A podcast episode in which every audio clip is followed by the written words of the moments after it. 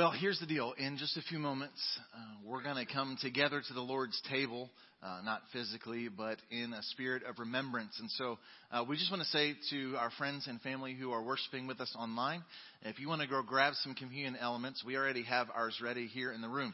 So any kind of cup or bread will do, uh, but we want you to join in us with that, even if you're uh, not in the room with us today. Um, and we're preparing our hearts to come together to the Lord's table. And we're doing so as we're ending our series called Fear Not. And our Fear Not is going to get quite an upgrade this week. The first week of this Fear Not series, there was actually no Fear Not. There was only fear. That was in the story of Herod.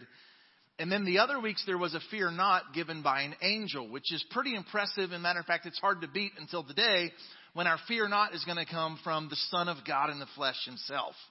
This Fear Not is going to come from Jesus of Nazareth. Last week's Fear Not was uh, the traditional Christmas story, uh, the announcement of the angels. And we said it really was just a, a birth announcement. And I will tell you that last week I wanted to say, and we have a birth announcement for you today uh, because born this week was the Cutchalls, baby number four. Zachary Mark was born, but then he wasn't born last week, and so I thought about telling that and then going, man, Mackenzie messed up my sermon illustration. But to mess with a pregnant woman who's past due on her due date just didn't seem like a wise thing to do. So I did not mess with her, and praise the Lord, the baby was born. Uh, as well, my nephew Alex and his wife Kelsey, they welcomed their second daughter. We had four babies born since the last week of November here in the Temple family. And so a lot of birth announcements. Yeah, it's exciting. To all of those young parents, we just say, in the words of the angel, fear not. I'm excited to see the fear not this morning from Jesus himself. And so I invite you please to grab your Bibles. If you don't have a Bible, there's one underneath the seat in front of you. And then let's join with our tradition here on this last Sunday of the year and declare with confidence what we believe about this book. And let's pray a prayer together. Here we go. The Bible is the Word of God. The truth of the Bible will change my life. Lord, open my heart and awaken my mind and give me grace to respond. Change me for your glory and my joy. Amen. Please turn to the Gospel of John, chapter number 14. John, chapter 14. If you're using one of those Bibles from the seat in front of you, it's page 847. John chapter 14. And here's the deal about the chapter and verse breaks in a moment like this. Uh, I'm glad that it's easy for us to find chapter 14 because we're going to eventually be in verse number 1. But the reality is there probably technically shouldn't be a chapter break right here. Um, this is kind of in the middle of the longest single recorded conversation we have in all of the Bible from Jesus. Um, the the Sermon on the Mount, Matthew chapter five, six, and seven. Um, that's a pretty long sermon of Jesus to the public.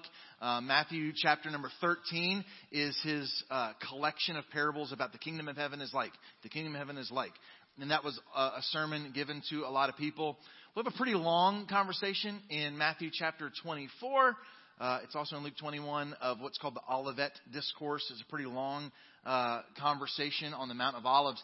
But by far, this is the longest collection of a, an ongoing conversation that Jesus has.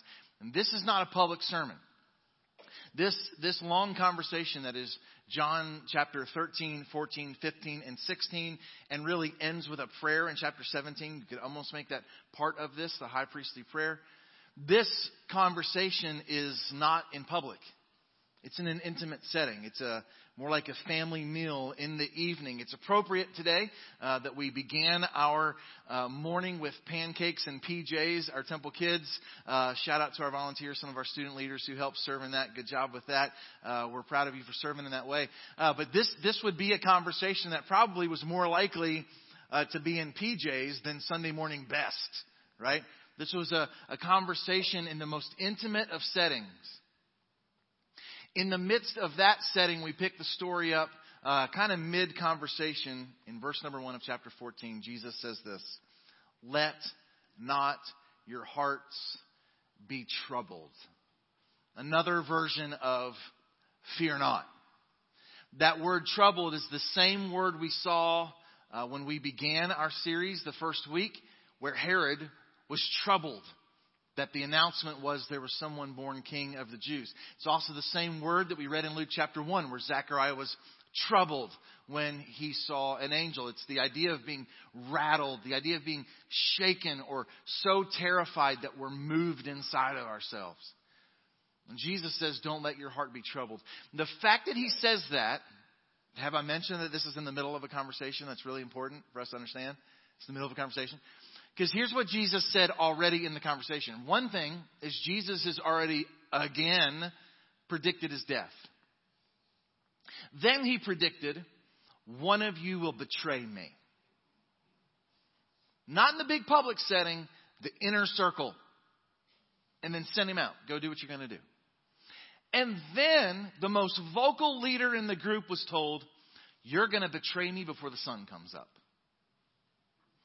In the midst of predictions of death, betrayal, and denial in the future, Jesus says, Fear not. Don't let your heart be troubled. I think that's some incredible context. Because the reality is, all of the people who heard, don't be troubled, don't be terrified, don't let your hearts be afraid. The people who heard that were surrounded by betrayal and denial or knew they were going to be responsible for betrayal and denial. And as we stand here on the brink of a new year, New Year's Eve is one of those weird, looking back, looking forward kind of natural things in us. And here's the thing we might be looking forward towards betrayal or denial around us or within us. Or maybe we're looking back and we experienced recently some betrayal or denial around us or inside of us. And in the midst of that real life mess, Jesus says, fear doesn't have to have power over you. The fact that Jesus says, let not your hearts be troubled, tells us something about our emotions. And that is, we are not victims of them. Our emotions are what they are. They are real. We don't deny our emotions, but we also don't empower them as though they control us or define us. Jesus would not tell us not to be overcome by fear or terror if we didn't have the authority to do so. You with me? The fact that Jesus says don't be overcome by this means you might be in a troubling moment, a troubling circumstance, something as deep as denial or betrayal. And even in that, fear doesn't have to be the end of your story. I have no idea what 2024 is going to hold for you. But I do know that fear doesn't have to rule and reign in your heart. On the authority of Jesus, it doesn't have to be the end of your story. Let not your hearts be troubled. Our hope for the future is not even robbed in death, denial, or betrayal. I think that's some powerful fear not. Some of us, this idea of, of looking to the future, maybe you know some stuff that's coming and you're really worried about it, or you at least think you know something that's coming and you're worried about it. Or maybe it's just the idea of that, that you don't know. Maybe that's what's terrifying. It's just the, that fear of the unknown. Really smart people call it anticipatory anxiety. Normal people call that fear of the future. Anticipatory anxiety. If you Google anticipatory anxiety, you're going to see really smart people saying this is part of insomnia, high blood pressure, low motivation, uh, fogginess in your memory. It's all these terrible things. And the reality is, it doesn't have to control us. We don't have to be controlled by fear of the future because we have a God who's already there. Fear of the future doesn't have to be the end of our story.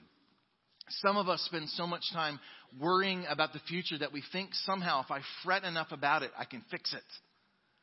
I love, some of you probably heard this before, but I love what Corrie ten Boom said. Fear does not empty tomorrow of its sorrows, it empties today of its strength. There might still be sorrow tomorrow. I don't know, but whether I was worried about it or not, it's still going to be there. But what I do know is if I spend my life in fear of tomorrow, I will rob myself of today's mercy. Fear not. Let not your heart be troubled this Christmas Eve morning, which is bad grammar. Eve morning, but whatever. And I love that Jesus does not say, I'm going to die. You're going to betray me. You're going to deny me. But don't worry about it. See you later. I'm really glad this is the, have I mentioned, this is the middle of a conversation, not the end. If all he said was, don't let your hearts be troubled, deuces, I'm out. Be like, uh, but he gives us some great helpful reasons that fear doesn't have to overcome us. He gives us some, some great ways that we can hold on to something that can help us overcome fear. We're going to park on the first one, but there's four quick observations in this text that I'm telling you, you don't need to hear me today. but let's not walk into 2024 without hearing from Jesus today. Here's what I want you to hear first of all. The fear of what is next is overcome through faith in the person of Jesus. Because he says, don't let your hearts be troubled. Believe in God. Believe also in me. This idea that, and we're not totally sure, it's really hard to tell in the original language. Um, some translations say, you believe in God, believe also in me. Maybe that's what's meant to be implied here. But the reality is that the first part of that belief is more like what we would call an introductory or even respectfully a generic belief in generic God. And he's offering us something better than generic faith. He's offering us personal faith. Believe in the God who took on flesh and dwelt among us. Believe in me. You can see me, you can hear me. It's a call to an intimate relational faith. A faith that, that we're growing to know the person of Jesus. And as we grow to know him, we cannot help but trust him more. The reason we've encouraged you to consider doing a Bible reading this plan, uh, plan this year, if, if you've not done one in, in years past, is not because we think you'll be smarter if you read the Bible. You will. It's not because you'll make wiser decisions. You will. It's that you'll grow into a deeper intimacy with the living God if you'll meet Him in these pages. Because the more that you'll grow to know Him, the more you will trust Him, and that changes everything. You won't realize that you're being set free from fear. You'll just notice that you trust His presence more. He invites us into intimacy with the person of Jesus. This is simple but profound and convicting. Paul David Tripp said, Peace and hope are never to be found in your efforts to figure out the future. To which I want to say, But I want to. Peace and hope are not found in my capacity to control the future, know the future, or figure out the future. Because when Jesus says, believe in me, Somebody other than me needs to hear this today. I, this is for me today. This is one of those moments I could have stayed home because, like, I got the sermon. It hit me square in the soul. But I think somebody else needs to hear this today. When he says believe in me, he's also implying stop believing in you. By the way, or anybody else to your left and your right. Like he's sitting with the apostles He's sitting with people that we name hospitals after. you with me? And he's like, no, no, no, no. Betrayer, denier, believe in me. And I'm telling you, my heart betrays and denies all the time. And what I desperately need is an increasing, growing, developing, maturing faith in the person of Jesus. And what I desperately need is to be freed from faith in myself or faith in anybody else. There's only one who's trustworthy, who's worthy of true faith. That's the person of Jesus Christ. And this is not sermon stuff to me. This is something I've experienced profound conviction of over and over and over again in my life. I, I like to think I can see the problem come and figure it out, have 10 solutions, and what that does is I constantly walk into moments with a, a heightened, foolish faith in myself. It's like the repeated conviction. Every time I think I'm trusting the Lord a little more, He shows me the 8,000 areas of my life that I'm not trusting in Him today. And that's been experienced more recently, in no way more profound than with our Christmas offering.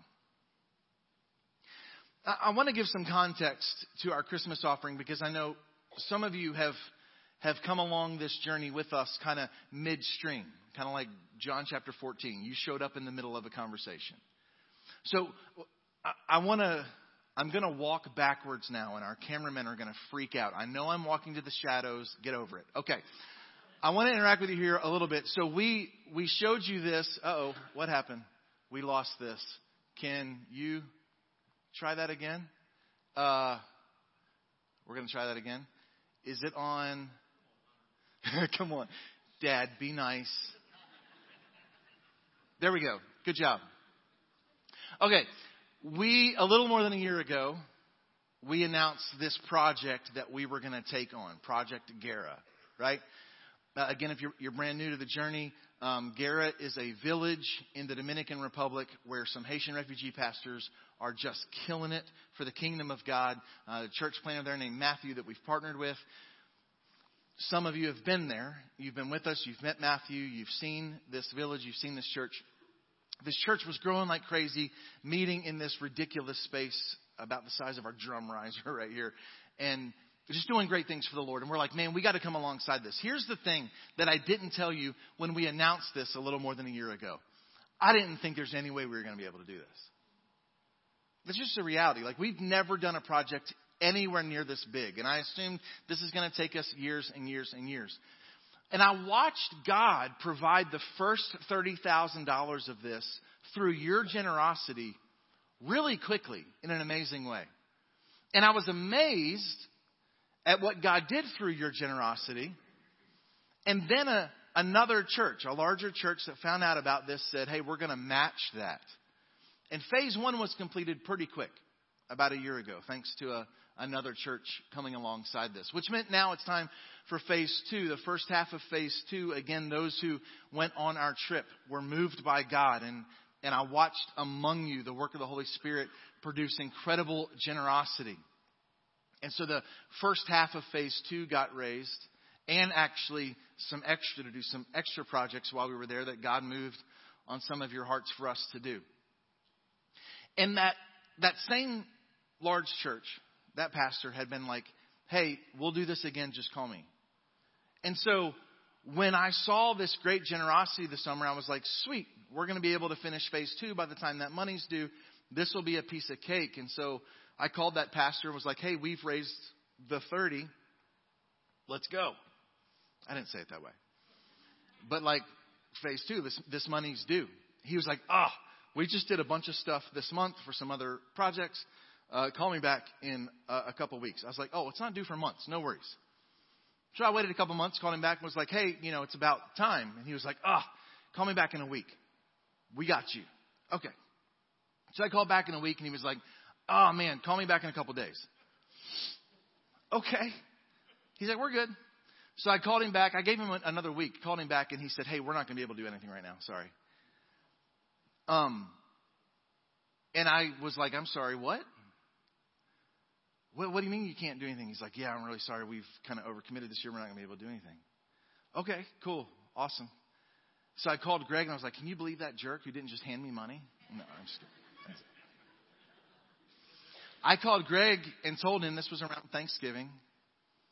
And he, so my brother Greg, if you don't know my brother Greg, he's much, much older than me, uh, but not any, not any wiser, just a lot older. Um, he says, like instinctively, like quickly, he says, Ah, I guess yet again I was putting my faith in man instead of in God. And I was like, Yeah, you were. That must be terrible for you to not be as sanctified as me. How convicting, you know?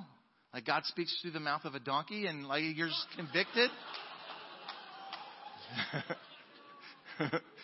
It's in the Bible. Read the Bible. It's really convicting. So I was convicted. I put my faith in this guy and not in the Lord. I was convicted by my lack of faith, but that didn't necessarily produce faith. I was like, well, I guess we're going to throw out the Christmas offering thing We've done that in the past. I think the biggest Christmas offering we've ever done, Monica's going to have to look this up some other time, whatever, but is less than 15,000. Less than half of what we needed is the biggest Christmas offering we've ever had. So when I announced to you, hey, our goal, we need to raise $30,000 for our Christmas offering. I announced that without a thimble of faith. I mean, like, none. I, uh, to be fair, I thought maybe we'll get halfway there. And we did something we've never done. We did roll out the Christmas offering early because we know everybody at Temple loves to get ahead of things. and so we rolled into last Sunday morning with $5,000, just over $5,000. And I was like, well, there you go. So maybe we'll hit 20. I was actually really hopeful that maybe we would hit 20. Um, I think it was one of my sons this week. I cannot remember, but somebody asked me this week, hey, when are we going to start fundraising for phase three? And I was like, bro, we're not going to finish phase two before the end of the year. Slow your roll. Like, maybe this spring we'll hop on that. Let's get through Easter and we'll see what we do. So, despite my lack of faith, I just want to tell you our offering, our Christmas offering total is $57,268.73.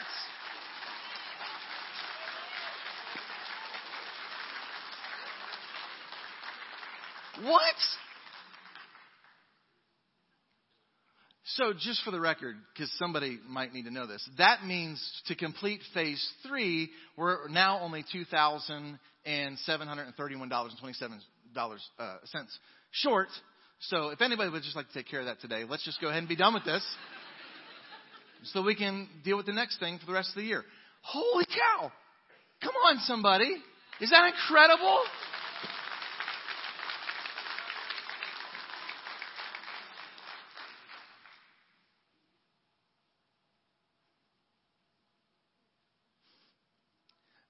I wish I could go back in time four weeks and tell the four week younger version of myself, fear not.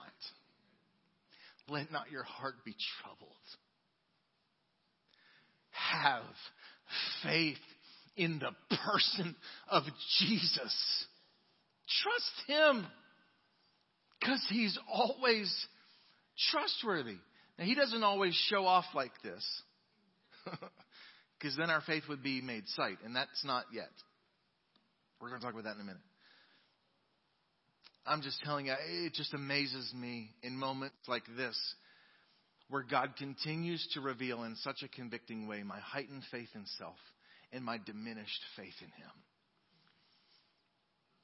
And I'm just telling you, I'm walking into 2024 with a little more faith in the person of Jesus because of what I've seen Him do this week. I got no idea what 2024 is going to hold in store. But I sure do trust in my Savior.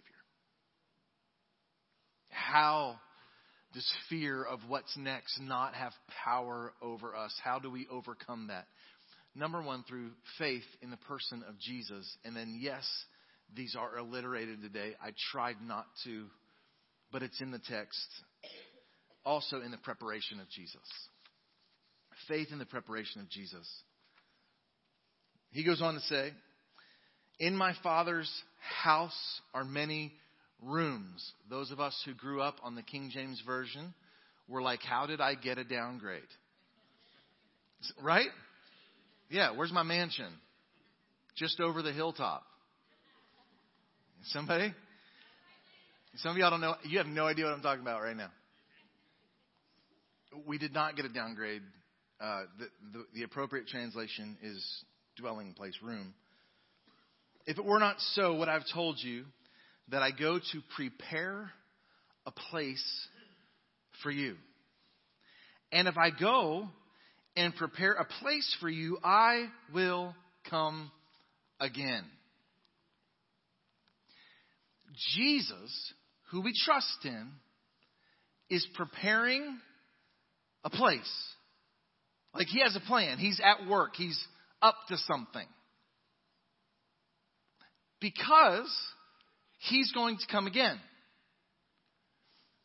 somebody asked me last week, they're like, so what's the next series? Because Advent is over. And I said, no, no, no. Advent doesn't end until the Sunday after we celebrate the birth of Jesus. Because we, the weeks leading up to Advent, we focus on the first, Advent just means coming or arriving. We focus leading up to the season that we celebrate the birth of Jesus, focusing on his first Advent. But we can't end this season without focusing on his second Advent. Because the first Advent's already been completed. And now we, along with all of creation, as in the pains of childbirth, are longing for his second advent. He's up to something.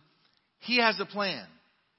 He's preparing a place, like a physical, tangible place. Well, what's the place? Is it a mansion? Are the streets of gold? And, uh, listen, the place is not the point. It's that if Jesus has spent 2,000 years preparing something, I think it's going to be worth the wait. And it's not just that he's preparing the place, he's also, according to the authority of scriptures, preparing us. He's not just preparing a place for us, he's preparing us for the place.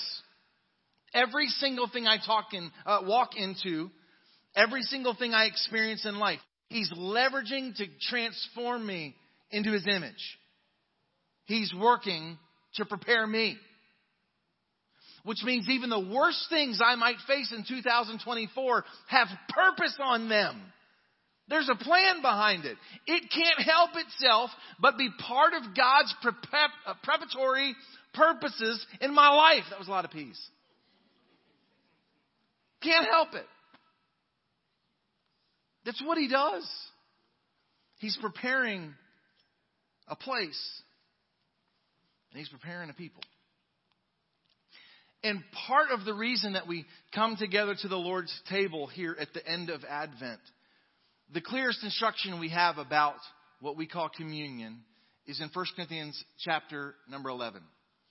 The Apostle Paul tells us that every single time we gather to do this, as often as you eat this bread and drink the cup, you proclaim the Lord's death until he comes. He is coming again, and everything between now and then, even the worst things, are part of the preparation process. He's up to something. It's part of the reason I can trust him. I don't just trust him as though he's disengaged. I trust him that he's at work.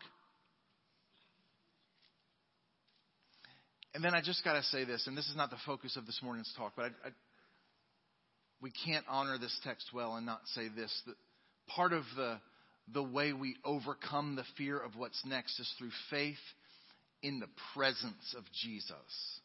Because I want you to notice what he says.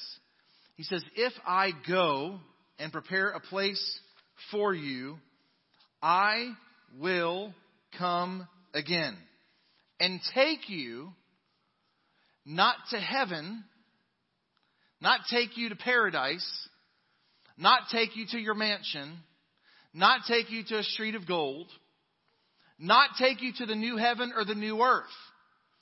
Are all those not glorious things? For sure. He goes way better than that.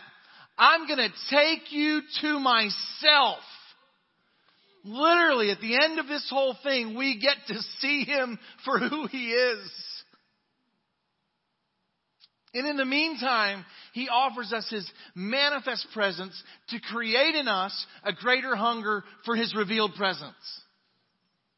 We celebrate in Christmas season the incarnation, the, the God coming with us in the flesh.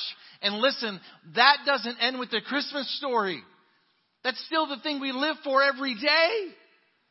We sing songs about Emmanuel during Christmas, God with us. That's our hope for 2024, is that God is with us and will be with us. It's His presence. Part of how I trust less in me is I trust more in His presence. Growing in intimacy with Him, I learned to trust Him. I trust His plan his preparation. I trust the fact that He's with me. And then here's the last thing. And yes, it starts with a P. We overcome the fear of what's next through faith in the price of Jesus. Because he goes on to say something that had to have confused all of them, but only Thomas had the courage to question it. He said, And you know the way to where I'm going. Thomas is like, You just defined it as a place. That was pretty general, Jesus. A place. Don't know the way to a place. We're in a place. We came from a place. I don't know. What are you talking about? Thomas said to him, Lord, we don't know where you're going. How can we know the way? Jesus said to him, I am the way, the truth, and the life. No one comes to the Father except through me. Jesus knew that when he said except through me, he meant through faith in my death and my resurrection. When John the Beloved wrote down this long conversation, he gave this long conversation a very short introduction. If you've got a paper Bible, turn back a page or scroll or whatever. Chapter 13, verse number 1. It says this Before the feast of the Passover, what we call the Lord's Supper. They're gathered in the upper room, right? Before that, when Jesus knew that his hour had come to depart out of this world to the Father, having loved his own who were in the world, he loved them to the end. John's introduction to this long story is what he would eventually write a couple pages later. It is finished.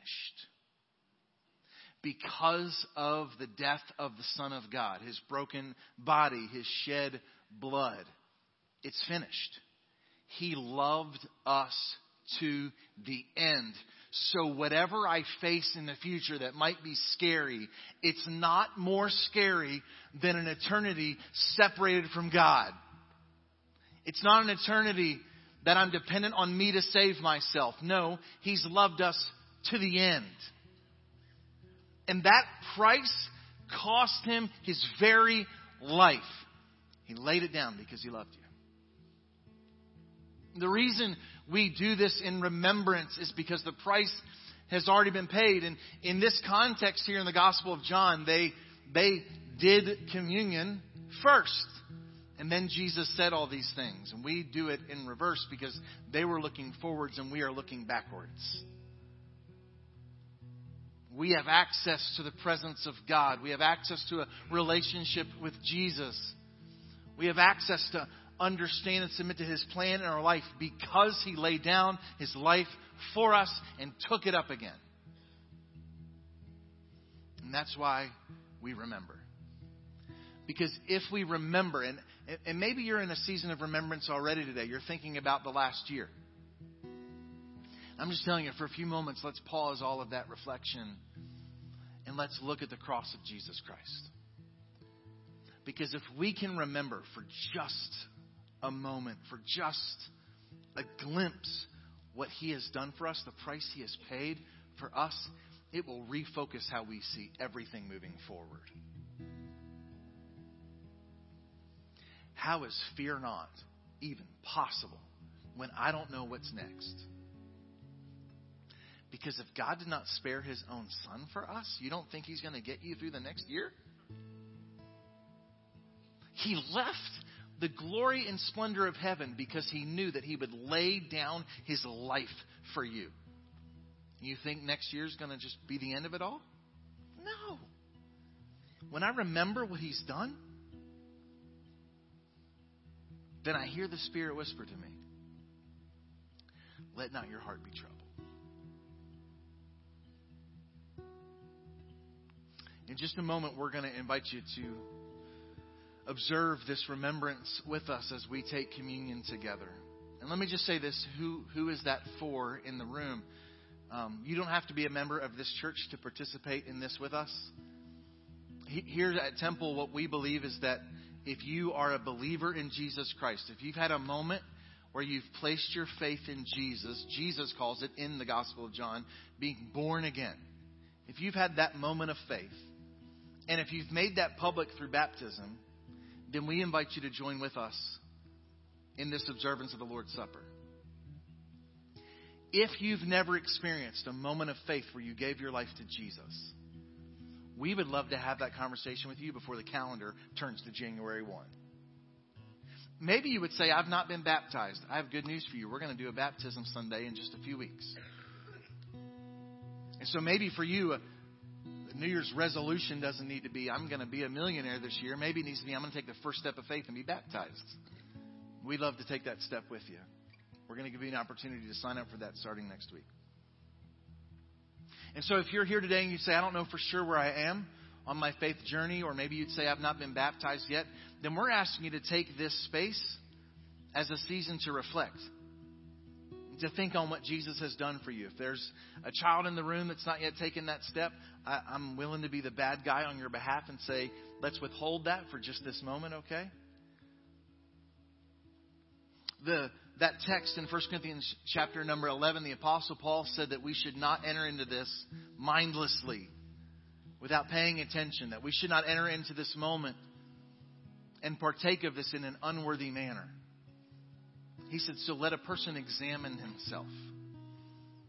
And to examine ourselves is not to reflect on all the ways we've messed up lately because we'd be here for a long time. It's to ask myself, is there anything in my life that I need to confess before the Lord today? Is there something that's that I've not laid down that, that would be a barrier between me and Him today in our fellowship?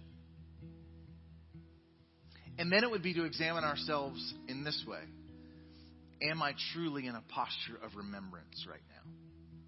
Am I truly reflecting on the broken body and shed blood of the Son of God in the flesh on my behalf?